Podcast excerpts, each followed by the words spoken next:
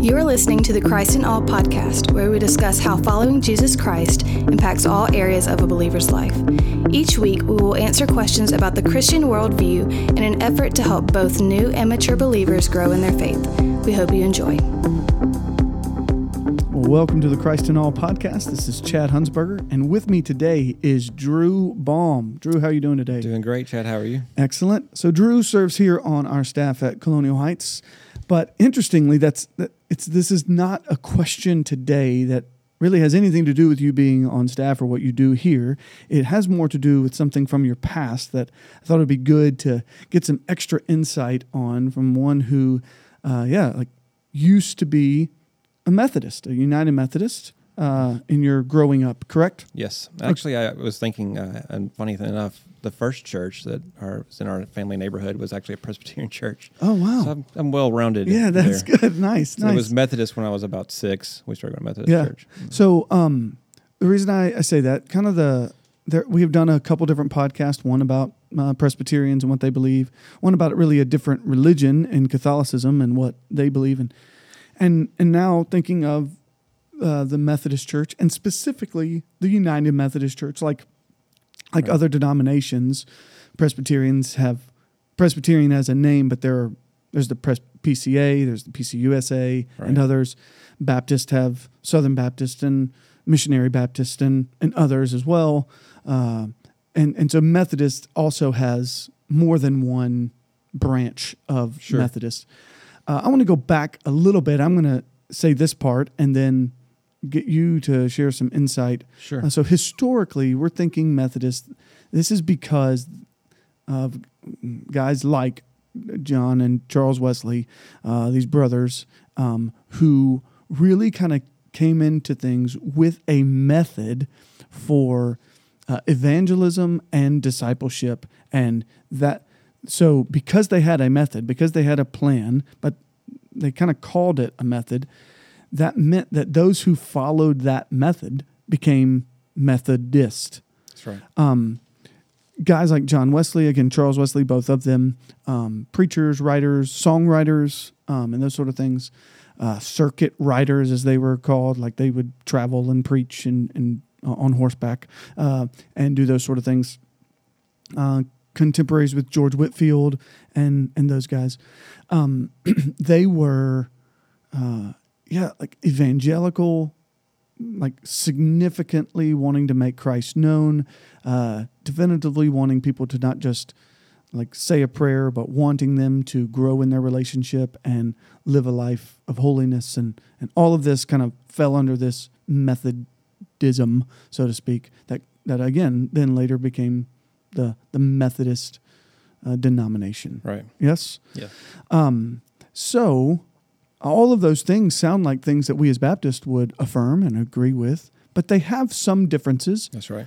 And now, fast forward the tape, there are some uh, theological differences that are significantly different for us than, uh, and we'll we'll talk a little bit about that. But I want to talk about um, two things in particular uh, one is confirmation, and one is baptism. That's right. So, um, could you share with us a little bit about what you know from your personal experience in regards to either one of those, whichever one you want to start sure. with?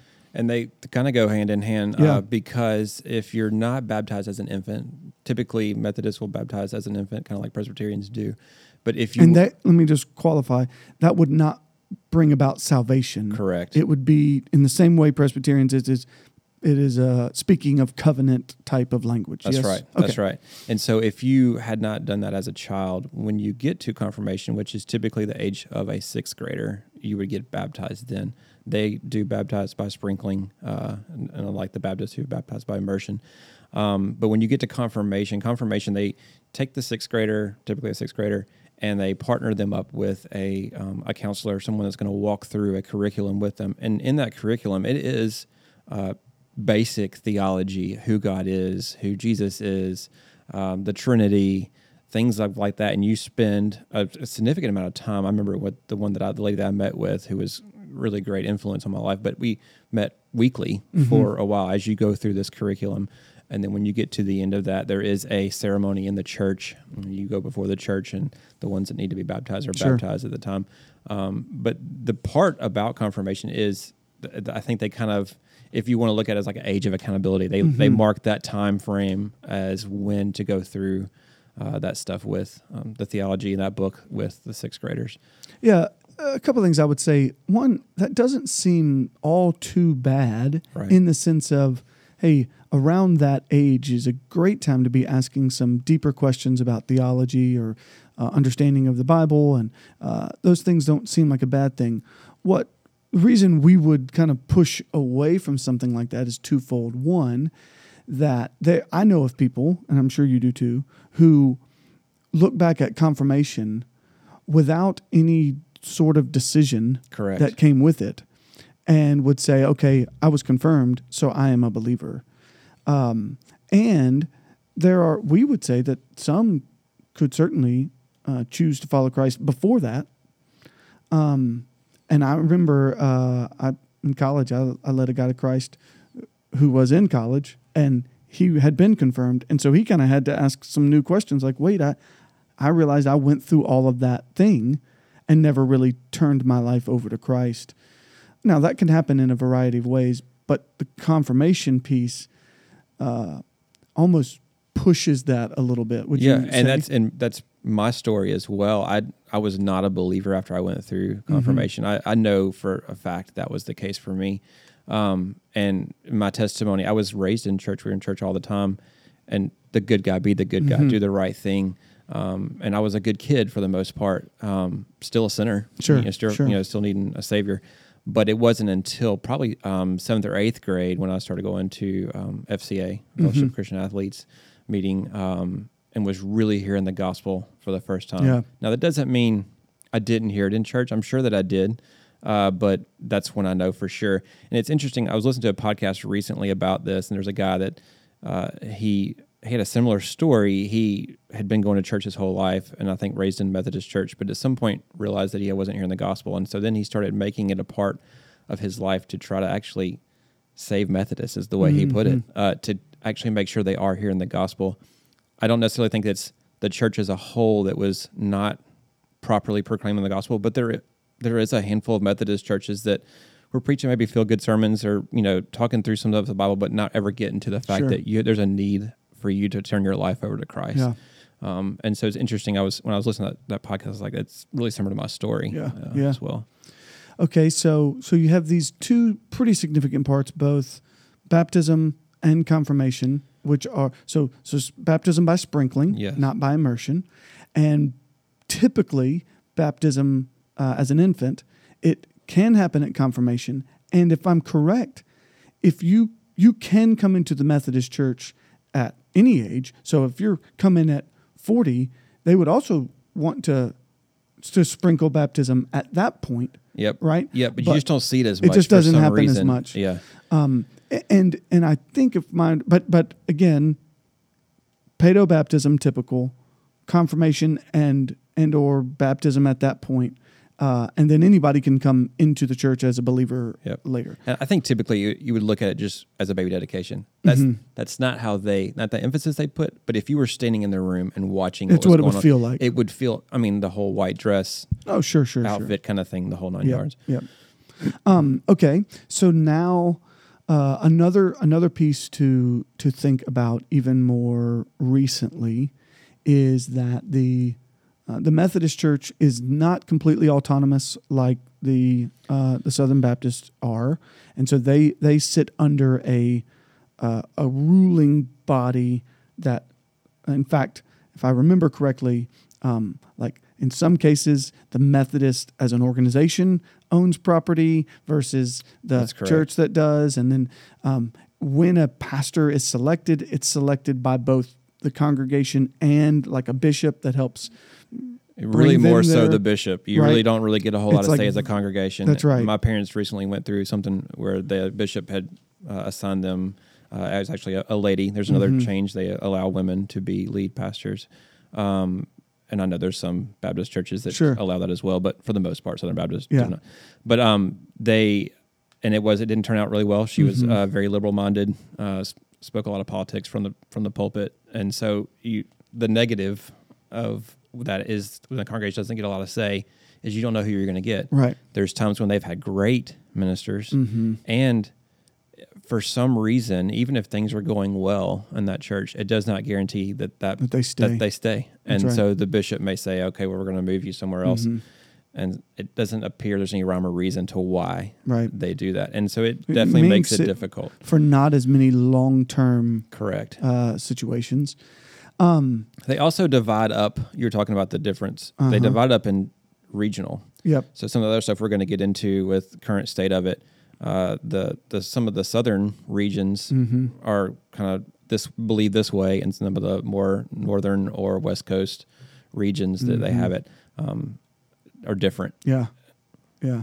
So, uh, yeah. So the the most significant thing of late is that there has been a couple different times where a vote has come up to be voted on in regards to specifically homosexuality and whether or not it's a sin and homosexuality in regards to leaders, uh, particularly pastors, uh, being affirmed into leadership as active homosexuals. And so there are obviously two different ends of that spectrum and two different beliefs.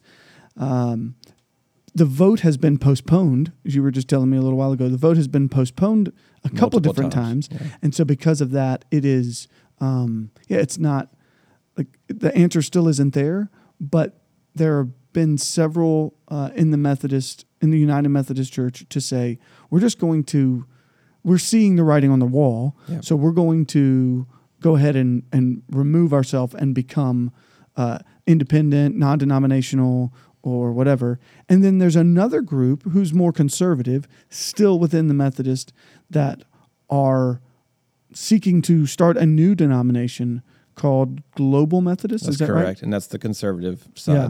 So you'd have United Methodist that might be more on the liberal end, and Global Methodist, which would be on the more conservative end, specifically regarding, uh, probably even regarding women uh, as pastors, as well as uh, the whether or not homosexuality is a sin. Um, one of the things that I think I have learned too from you is that just like anything, just because someone is a Methodist does not mean that they affirm either of those things. And that's part of what's really challenging for them right now. Would you would you agree with that? Absolutely. And what's interesting, actually, on their books, on their laws that they have set up, is it still says there's not allowed to be a homosexual, Yeah. but there's enough in power that are and actually there's a bishop. There's some bishops that I think are homosexual, Mhm. and they're not supposed to be on there either. Right. And they have like sort of like what we call Supreme Court within the Methodist group Mhm. that has allowed this to take place, even though they're not Right. fol- they're not even following what's on the books currently. Right. What they have is their own bylaws or so to speak, And or whatever they would call those. It's also interesting that the last time they were together and were voting on this particular issue, that they they they thought they had enough votes, but it was actually the global not this is Mhm. this this group hasn't started yet, but the Methodists in other countries that helped sway the vote back to the conservative side. Mhm. Um, especially Africa has a lot of Mhm. Methodists. Um, and it was the Met, the global, the other foreign, international. Yes, the Yeah. international ones are one that helped sway keep the vote Mhm. but the official vote for to change all that is still they keep kicking that can down Yeah. the road and they haven't come to that yet. Yeah. Well, I, I think one of the things that that, that calls for us, uh, kind of in in a response, is that we want to really be praying for this denomination and the people in it. Um, well, Methodists historically have been on the evangel- evangelical side, have been wanting to make Christ known, share the gospel, That's do right. the work of uh, again globally, internationally, reach the nations. Uh, what has become so inward in a focus of trying to get this thing right, whether liberal or conservative is what they think is right, and obviously we would land on the conservative end of that. But because it's become so inward, even those that were nation minded, those that were uh, evangelical minded, that were saying we want to make Christ known in all the earth and by our neighbors and to all nations, they're so having to focus on this other matter that, that is a gospel centric matter and should be addressed. But because that argument is lingering and lasting so long, their uh, their activity toward the gospel has been prohibited. and so we want to pray against that as well.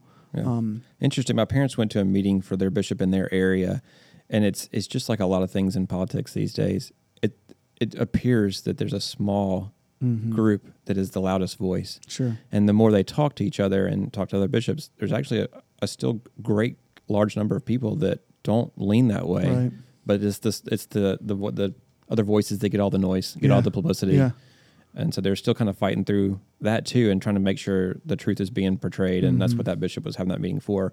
This is what you need to know and don't believe everything you hear kind of thing. Sure. There's also uh, another part that I didn't know about, found out that there's a fee that they have to give in. Uh, Mhm. and so some of the churches that weren't doing well financially post COVID, they have to kind of catch up with those fees. And so that's one of the things that I think the liberal side's kind of holding over their head that Mhm. you have to pay us this money to be able to drop either drop out independent or uh, Right. switch over. So they're they're trying to use some of that as tactics. So it, Yeah. it definitely another, like you say, another means of prayer Sure. for them.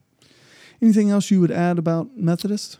I don't think so. I think we we did a good job. Like you said, I think just reminding people that we we do have some significant Yeah. differences, but we are united in the gospel, Yeah. and and they do need support. And and there are yeah there are some that we are not united with in their belief, but that's also why there's having such a big challenge. And so we're uh, yeah let's let's look for those ways. There's other things that we would certainly uh, that they would have more leanings towards than us, uh, but but again they would believe in salvation by grace through faith. That's right. Um, at least those that we would call believers. That's right. Certainly. There are those there for sure. So good. Well, uh, I do hope that this has been helpful, maybe even interesting for you.